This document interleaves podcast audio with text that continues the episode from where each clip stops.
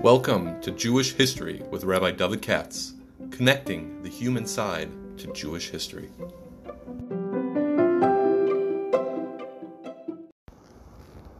For sponsorship opportunities or to support this podcast, please visit our donate page at www.support.rabbidavidkatz.com.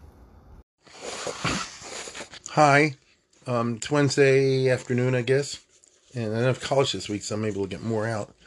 Um, I don't have anybody for the Haftarah, so maybe we'll skip that this week. Let me go to the Tefillah, um, because uh, it's what I thought of. Uh, what do you call it? The fast days around the corner, right? Sarabatavis is coming up soon, and uh, Sarabatavis is, um, you know, it's not a long slichus, of course. That, that it's not, but it's um, uh, what do you call it? It's obscure. Uh, I think we all know Asar B'Tavis, the tenth day of Tavis, is when uh, in the book of Ezekiel, you know, he says the siege of Jerusalem has commenced. So that's where you get that from, and that's usually what we associate Asar B'Tavis with. You know, the beginning of the siege of Yerushalayim, time of Nebuchadnezzar. Excuse me, time of Nebuchadnezzar. And since in the book of Yechezkel it says, "Mark this day, O prophet," so you know we do. But it's also true, I think everybody or many, many know that when you read the uh, Slichas that we're going to say, uh, especially the first one, which is the most famous, uh, somewhat obscure in terms of authorship, uh, it won't be in a minute, but it usually is. So uh, what I mean is you're going to come to shul in the morning, and unless you're some strange nusach, uh, well, I don't know about this Friday, I can't talk, but all the different Ashkenaz, you're going to see Eskra Matzok Asher Qur'ani B'Shalosh Makas B'Chodesh Tani. Right, it's the famous uh, uh, piyut that you say, the part of the slichas. The the davening is fairly short as fast days go, so you only have like three poems um, on the slichas. That's why all everybody's got to go to work. Don't worry about it. You know, you won't get out that very late. Uh, again, it's only three slichas, and the first one, I believe, is the most well known, simply because he makes reference to the fact and it is quoted in speeches, as I'm myself about to do, about the fact that there used to be three separate fast days, A, B, and C, and eventually they were crunched together into one because you can't have people fast three days. This is not Ramadan or anything. And so, even though there's a reason and there was a time to fast on the 8th of Teves, and in other eras, there was a Zach to fast on the 9th of Teves, and then, of course, there was one to do on the 10th of Teves, but they folded all together because he it, it, it, on to the tenth, and so when the Machaber says, um, I, I'm sure you know this. It says Ezkra Motzik Ashikrani. I'm going to describe the, the bad things that happened to me. B'sholosh makash b'chodesh zeikani. I had three bad blows in this month, on the eighth, the ninth, and the tenth. And he goes on to list them. The Echani b'shmona simonis. I got hit on the eighth, slapped the right and left. Hoshlosh and tinus but I can't have a tinus of three days in a row. So altogether, from all three, I made one tinus. Now, what was the first one? One the eighth, Melch Yovin and Sani Lichtav Das Yavonis Al Gabi Manis, that they translated the Septuagint into Greek, or to be more exact, the king of Greece forced me to write Das Yavonis, right? They to, to write the Das, the Torah, like in Das Melch, the Torah in Yavonis, Al Mimanis. And it was like being uh, plowed over in my back. That's a poetic, uh, uh, you know, appropriation from the book of Tehillim. Just to keep going. And then I was always, always caused great pain on the ninth. Now, is this the other fast day part? Beklim Bechefer in tremendous um, uh, humiliation. Chosach Milhod Sefer. The glory, my glorious coat, my jacket was taken off of me. What does that mean poetically? That Klal Yisrael lost its beautiful garment. Tarfta Hanosin Mishefer uh, Ezra Sefer. So that would be the death of Ezra. Hanosin Mishefer. That uh, what do you call it? Ezra was the Gadol and uh, he gave us the accurate Torahs and things like that. Therefore, his death was a national tragedy. And then finally, Yom Asiri Tzuva Ben Buzi and on the tenth day, Yecheskel Ben Buzi is the prophet Yecheskel. Yecheskel Ben Buzi doesn't mean he was a drunk. Ben Buzi Hachose Ksov Lo B'Secher. If you look in the book of Yecheskel, God tells him, the angel tells him, "Sov l'cha b'sever machzeh." Write down this day in your book. L'zichron le'am namis v'nivzeh. So it'll be a, a commemoration for people who are namis v'nivzeh, crushed and disgraced. It says something Okay. Now the only thing is, you can't do all three. So knows you do one, one day. Okay. And he ends up saying at the end, Yerach Tevis Mod Kisibo. So you see, there's something negative about the month of Tevis. Mod Kisibo. I got a lot of malchus I got a lot of blows. I'll tell him. I'm sorry. Vinishtanu Walai Sidrin Sibo. And the normal derech switched on me. That's a that's a fancy way of saying that Hashem messed me over as a punishment. Sararti Pashaiti, but as all good slichos and you always end up with the following theme. It's our fault. Knows we had terrible things. We have Tisha B'Av, the other holidays, but we caused it, not you. You just administer justice. It's our fault. Sararti Pasharti, I was like Ben I was a Pashea. Yigali Tuvo. I hope he shows me now good. Until now, he showed me misfortune. Homer Liyamad Tovo. The same God who says to the sea, stop right here. That's a Pasuk in Eov. And it's very beautiful poetically because the Yam of Tsaris, get it? The wave of misfortunes. Something happened on the 8th, something on the ninth, something on the tenth. God forbid it shouldn't be at 11th, 12th, and 13th. So I say to you, O Lord, if you can cause the ocean to stop at a certain place, you can cop, you can cause the Perunius to stop at a certain place. And that's the basic matbeya of this poem, which is one of three poems that you recite in our tradition on um, on what do you call it? on uh, Tish, uh, Sarbatavus. Okay, I'm fairly sure you know this to some degree or not. You know, I'm fairly sure you're, you're familiar with this to some degree. Um, sorry about that. Now, um, before I move on, uh, who's the author of this? This is an old poem. And I don't think they usually know. They just write Yosef because if you do the, the Rosh Tavis comes out to Yosef. But I see recent uh, scholarship has uh, ascertained that this is Yosef ibn Abitur. Uh, that's a biggie in the uh, in the 1000s, the late 900s. I don't know if you recall this, but not too long ago, I did a podcast about um, the son of Moshe Chanoch ben Moshe. And uh, if you recall at all, he was the father, the son of the Rashi ben Cordoba, one of the captives on the four captive ship. And you look it up if you're if you're interested in what I'm saying for it. You just look at the podcast. You'll see Chanukh ben Moshe, and you can listen to it yourself. It's a very famous story because it's in the Sefer Kabbalah, which is a classic history book written in the 12th century in Spain. So it's Sfardim writing about Sfardim. And in the Sefer Kabbalah, they tell the story that um, there was this Rosh Hashiva in Cordoba, Moshe Mechanoch, and then when he died, he left it to his son, or let's put it this way, he didn't leave it clearly to anybody. Maybe he wasn't in a position to be such a takif. You know, the yeshiva was, was, was bankrolled by all these millionaires in Cordoba, so they had the final say. Um, his son wanted to take over and was supported certainly by a faction.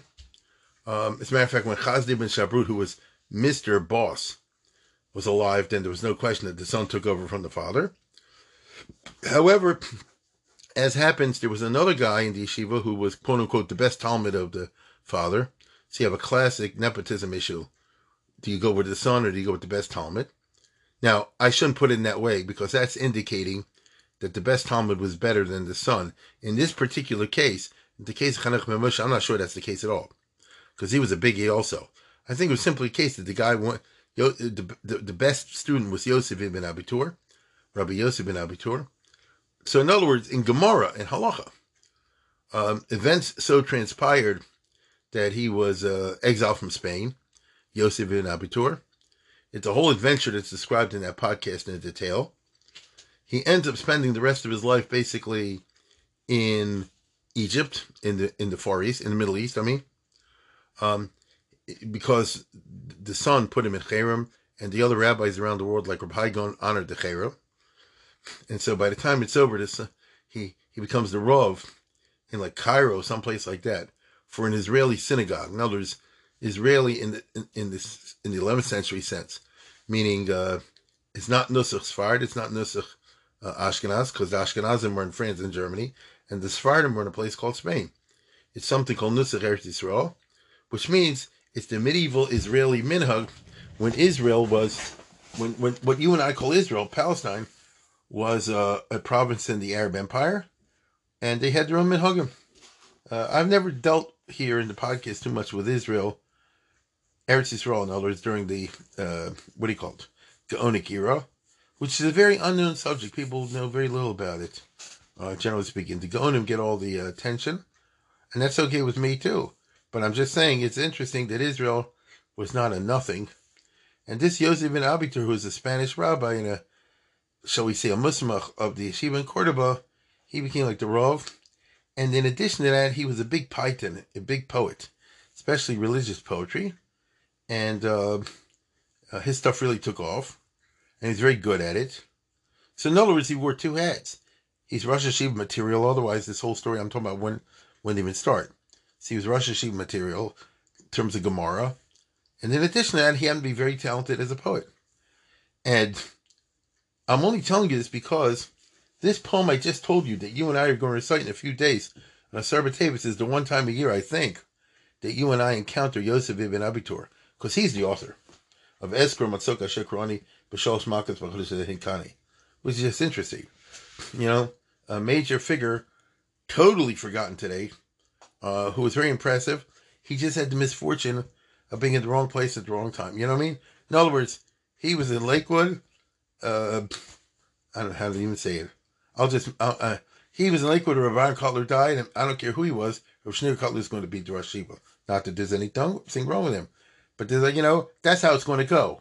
See, this guy was like on the outs, you see? And uh, it, we have a nice um, specimen of his uh, poetry. I don't think offhand you come across it the rest of the year. So um, it's just interesting that we're going to see this in this very well known thing. I don't think usually most people know that it's Yosef ibn Abitur. I believe this was discovered by uh, Israeli professors and all that. You know, these guys that spend all the time going into uh, history of these uh, literatures uh, not long ago. Uh, I remember seeing that. So that, that's just interesting. now, the part that's most intriguing, since Hanukkah was just over, is the part where you say that one of the things we're going to be fasting for is not only the siege of Jerusalem commencing in the time of Nebuchadnezzar, but the translation of the Bible into Greek. Uh, Insani Lichtav Das Yavanis. Now understand, Yosef ben Abitur is a rabbi. He's not a historian or a classic expert or something like that. He couldn't care less about Josephus and all that business. He's giving in poetic form what you find in Shas. Okay? Shas broadly defined as Bavli Yerushalmi, Medrash, and so forth. And in the Gemara, in Megillah, which everybody I'm sure has seen one time or another, it talks about the famous story where Ptolemy King Ptolemy, got the rabbis together, put them in separate rooms, told them to write the Torah up. He wanted to mess them up, that's why he put them on separate rooms. Uh, so he could look for one discrepancy, and uh, and miraculously there was no discrepancy. This is not as simple as you imagine. Let me, let me put it this way: Why would you think there would be discrepancy? Uh, the answer is this is the period of Bais Sheni. And if you're very, very from, you'll go by the Seder Olam. It's not that long since the beginning of Bais Sheni. And uh, just take my word for that. And if you're following the Seder Olam. And uh, already the beginning of Bais Sheni, there were issues about the Sefer Torah. So in other words, if I found two rabbis, big Chasha rabbis, and I told them, write me a Chumash, and you write me a Chumash, they will be mostly identical, but they might not necessarily be totally identical. That's why I mentioned a couple weeks ago, Ezra Sofer is famous for putting the dots above the Vaishakeu and things like that, indicating precisely that there were some issues they weren't sure about already at his time with the with the uh, uh, Torahs. By Ezra's time, you no longer had the master copy of Moses. They used to have that, we're told anyway, according to the from sources, in the Bais Rishon period, inside the box of the Aron Kodesh and the Kodesh HaKadoshim. You get it?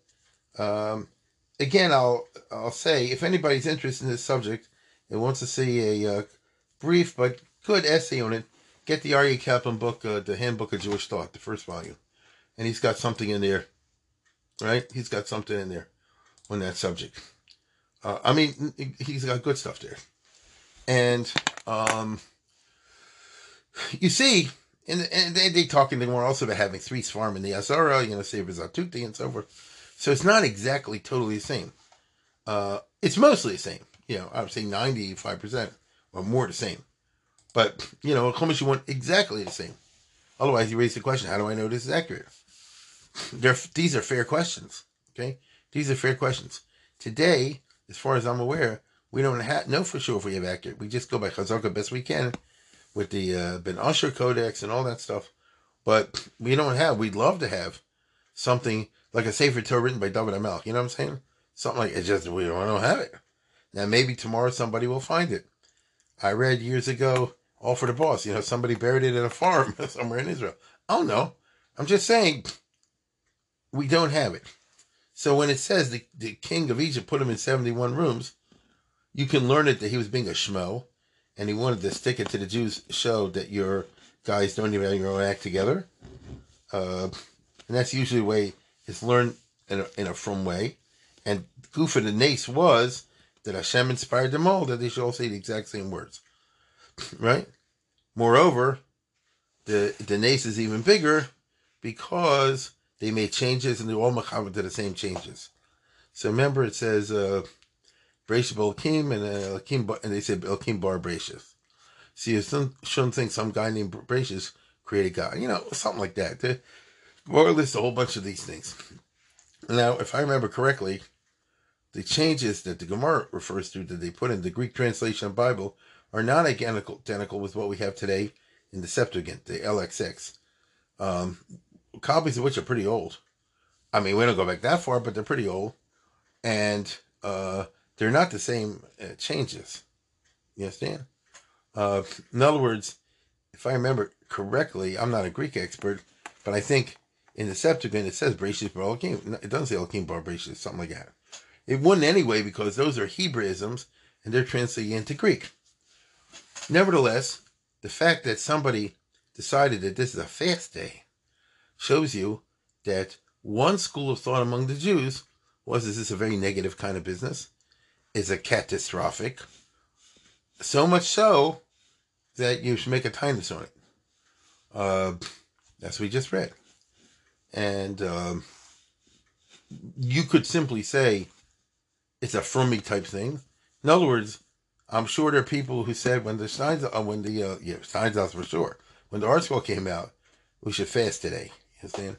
Because uh, you know, learning is the cover of Torah is gone. Like the Gemara says, Rabbi Gamliel's time used to stand up, and then we don't stand up anymore. So you can say you used to learn, you know, just on your own without English, and now they can't learn with, with the they can't do it without the English. Notice where where's the Daf Yomi without the ArtScroll? You know, that kind of thing. Um, Das kann you know, that is possible.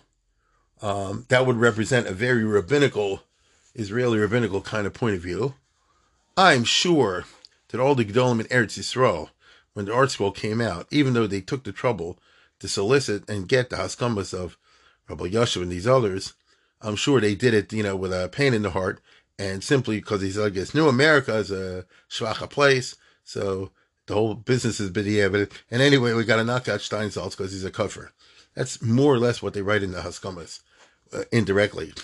They, in other words, they're not happy that the ArtScroll being translated in English, but you know they uh, were grudgingly willing to give the Haskama, which for the ArtScroll was all that counted. You know, so they had like a Rabbi Yasha, but I don't remember who it was, Shlom Zaharach, whoever it was. The American she was wrote differently, and you know they more sensitive to the American thing, and they were more positive. I said, if, if, if you think I'm kidding, I'm going by memory over here. Open up an ArtScroll Gemara in the front and they give you all the Haskamas, you know, and, and compare the Israeli ones with the American ones. I think it's, I think it's interesting. If my memory serves me correctly. Now, um, so, Yavan uh, Hinsani Lichtes Das Yavanis. That's one thing. It, however, the, there was another uh, and by the way, why are they against this? A bunch of reasons. But one of them, since now we're in Parshas Vayigash, the way the the Egyptians come out looking pretty stupid in the Joseph story. I mean, he moves them from place to place. He buys up all their land. He reduces them to serfdom. And he stage manages the introduction of his brothers to Pharaoh. Knows he manipulates Pharaoh. Uh, you know the story. Moshe picks five of the twelve brothers to present to Pharaoh. Why the five?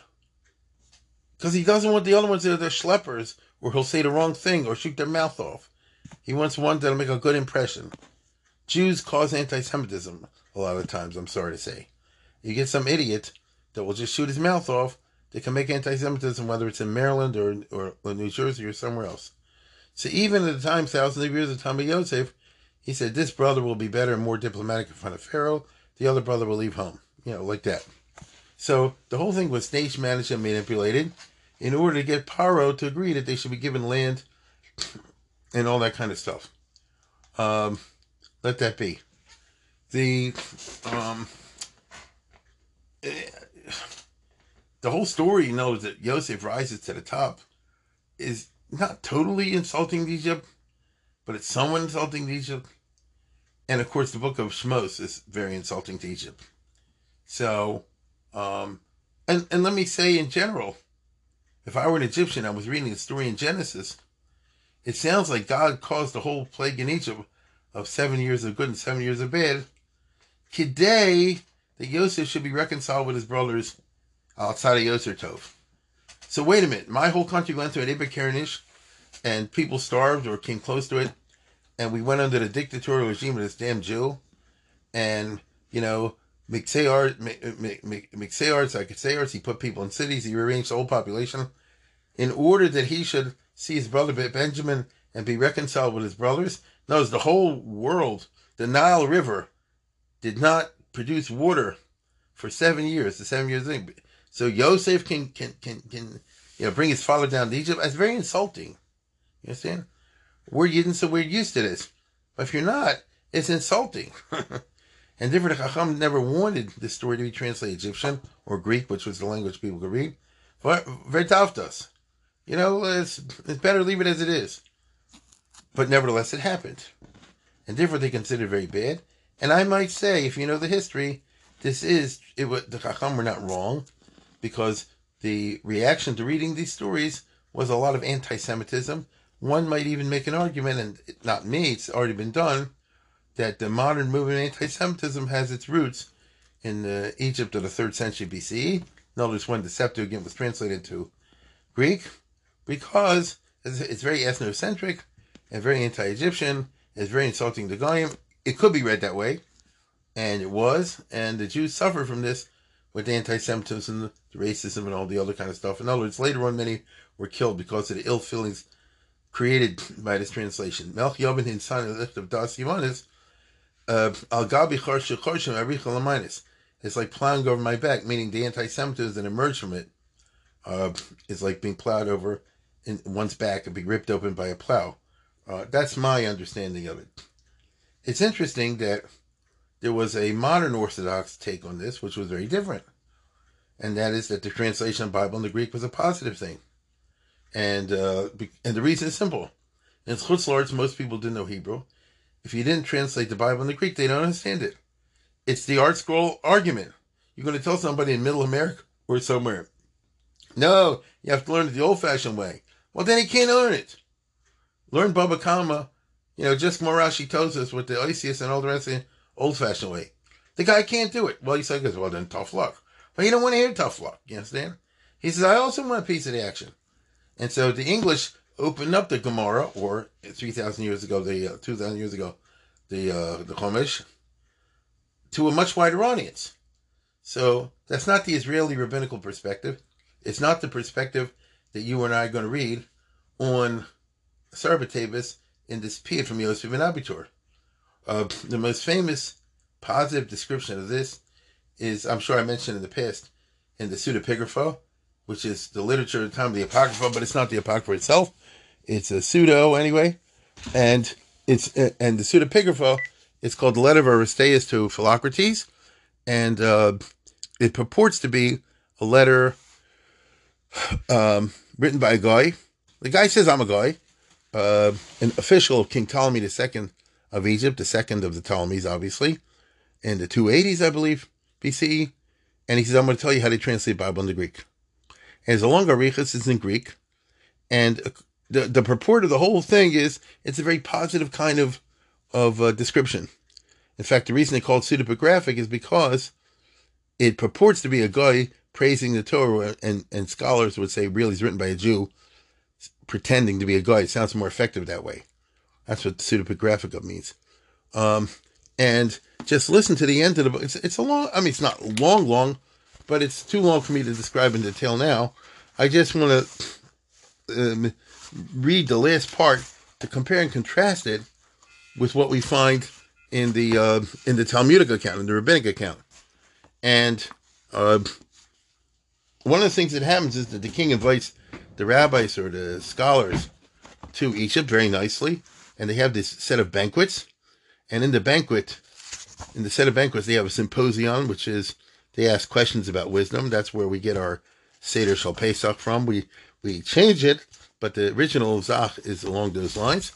And he said, Ezo Giber, Ezo Usher, and what should a king do, and what's the right way to do justice, and 150 other Greek philosophical questions and the rabbis each time hit a home run. You in other words, whoever wrote it, you know, they, they they give a very good Greek philosophy answer, faithful to the Torah, but written in an elegant way. And um, when he says over here, and at the end, after several days of this stuff and giving the king good aces and advice, he's so happy, the king, that it says as follows near the end: When this man was finished, when the last rabbi was finished with his with his uh, philosophy, with his eights, there was a burst of applause, ejaculations, jubilations for a considerable space. And then the king took a goblet and poured a toast in honor of all present. So the king drank a toast um, to the 70 rabbis. In conclusion, he said, This is supposed to be King Ptolemy. The king said, The greatest blessings have accrued to me by your coming here, for I have profited greatly by the doctrine you have grounded for me with reference to kingship. Notice all the aces you gave me had to be a good melech are gavaldik. He then, the king then said, three talents of silver, which is a lot of money, should be given to each one, and also the slave who should hand it to him. That is so. you guys out there in Richie Rich Land who are throwing fancy bar mitzvahs, you ain't going to top this one. Fancy weddings. they had slaves at that time. So to each guest, listen to this. Each guest, a slave comes and hands you a wad of money three talents of silver. And the slave comes along with it. Notice now you also got for free a slave. okay? That's what they considered high end, uh, fancy schmancy 2,500 years ago. And uh, they all shouted their approval, well, naturally, and the bank was filled for joy, and the king addressed himself to festivity a Notice then the king went into a party mode. If I have been tedious in this account, my dear Philocrates, the author is telling us, forgive me. I admire beyond measure the way in which men on the spur of the moment famed responses which require long meditation. So these 70 rabbis thought quickly on their feet. Since their interrogator had car- carefully pondered each question, while the respondents answered the questions one by one, and it seemed admirable to me, and so on and so forth. Okay? Now, after th- I'm going to skip a little bit. After three days, Demetrius, who was the king's officers, took the men with him and crossed the breakwater seven stadies long so he went to an island in the harbor of Alexandria, where they'll have seclusion. seclusion.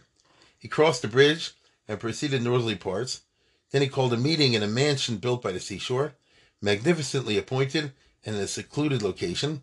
So he basically gave them all a hotel, a free hotel for their uh, deliberations, and called upon the men to carry out the business of the translation, all necessary appliances having been well provided.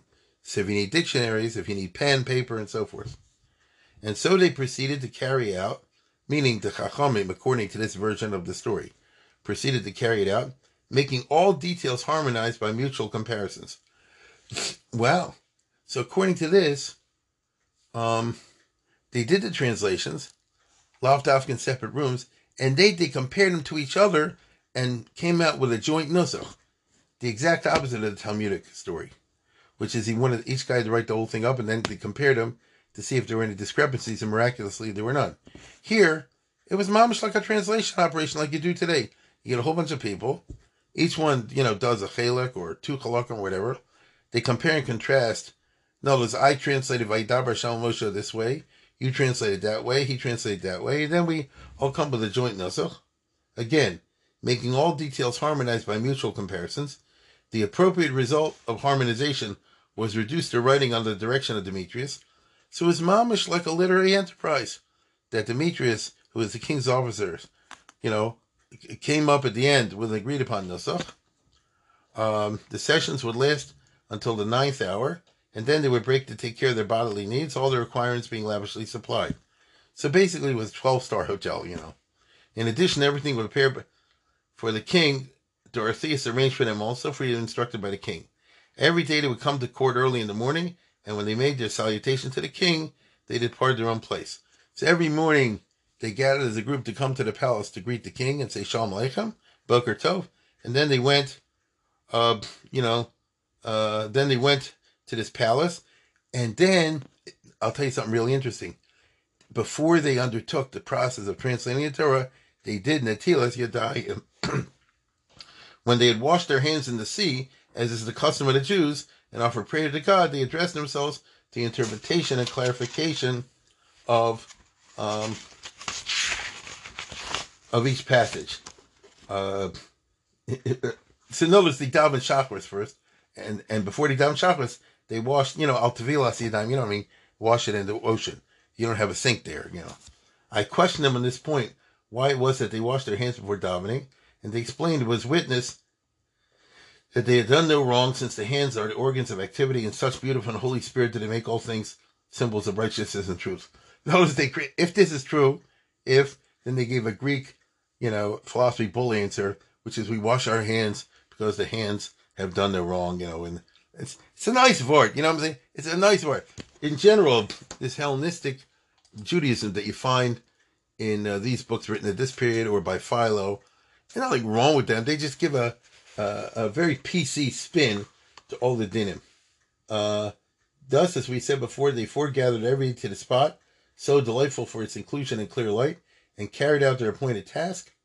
And so it came that the work of transcription was completed in 72 days, as if this coincidence had been the result of a design. Notice there were 72 uh, chachamim, and it was filled in 72 days. When the work was concluded, I'm almost finished, I think. Yeah, that's a couple pages, so I won't, I won't uh, give you the rest. Uh, if you're interested, you can just go online and look at the letter of Aristeas to Philocrates. Aristeas would be A R I S T E A S. That'd be good enough, and especially read the last part, and you'll see an alternative version of the story, which was written around that time, not exactly, but around that time. Okay? And, uh, you know, you know, just for the heck of it, I'll read one more paragraph um, because it's interesting. But that's it. Uh, then I'm going to close it down. When the work was concluded, Demetrius assembled the community of the Jews at the place where the translation was executed. Notice he called in the Jewish community of Alexandria, and he read it to the whole gathering, the translators being present. So this is the first time you're hearing the ArtScroll translation into Greek. They received a great ovation from the community also, a lot of cheering, in recognition of the great service for which they were responsible. And they accorded Demetrius a similar reception and requested him to have a transcription of the entire Torah made and presented to their rulers. Meaning, give us, the Jewish community, a copy of your, the Greek translation. When the rolls had been read, the priests and the elders of the translators, and some of the corporate body, which means the Kehillah, the leaders of the people rose up and said, Inasmuch as the translation has been well and piously made, and is in every sense accurate, it is right that it should remain in its present form, and that no revision of any sort should take place. So, in other words, this is now the official uh, Targum, as we'd say. When all had agreed to what had been said, they begged that an imprecation be pronounced according to their custom. So then they made a klola if anybody deviates from this translation, upon whom should revise the text by adding or transposing anything which had been written down or by making any excision. And in this they did well, so that work might be preserved imperishable and unchanged always. So as I said before, goes on for a little bit more, but I made my point. So that's an example of a different take. They would not make a fast day. I, I, in Eretz Yisrael, they had a fast day. In Egypt, Maybe it was the opposite for all I know. In fact, it's possible, I'm just speculating now, this is just a guess. It's possible that the Chachamim in Eretz Yisrael would have tried to be not Gairis the whole thing. Get it? Not be Gairis the whole thing. That's more their style. And saying, ah, Egyptian, Septuagint, a bunch of junk. We're not Gairis the whole thing. It's very yeshivish. However, I'm speculating now. However, the Jews in Egypt were like, oh, hi. And especially want to kiss up to the king. The king was the one who fostered the whole idea. And so maybe the Jews in Egypt declared the 8th of Teves a holiday. You know, no Tachnun, a holiday with, with, with uh, and parties, for all we know. And that so enraged or upset the rabbis in Israel, they said, not only do we disapprove of it being a party, we're going to declare the taanis. That sounds to me like a very plausible scenario, but it's just a guess on my part. I could be totally wrong. I'm just sharing what I guess. You understand? So the origin of the Eighth of Teves in this particular regard is very, very interesting, it seems to me. All right, with that, I want to conclude.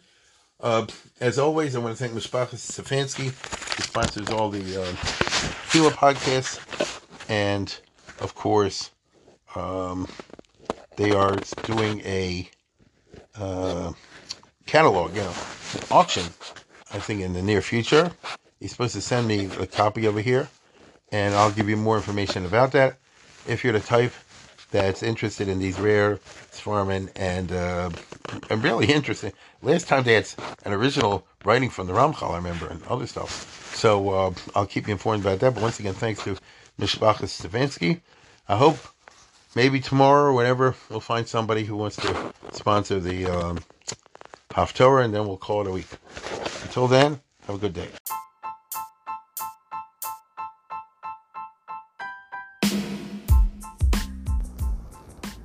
For sponsorship opportunities or to support this podcast, please visit our donate page at www.support.rabbidavidkatz.com.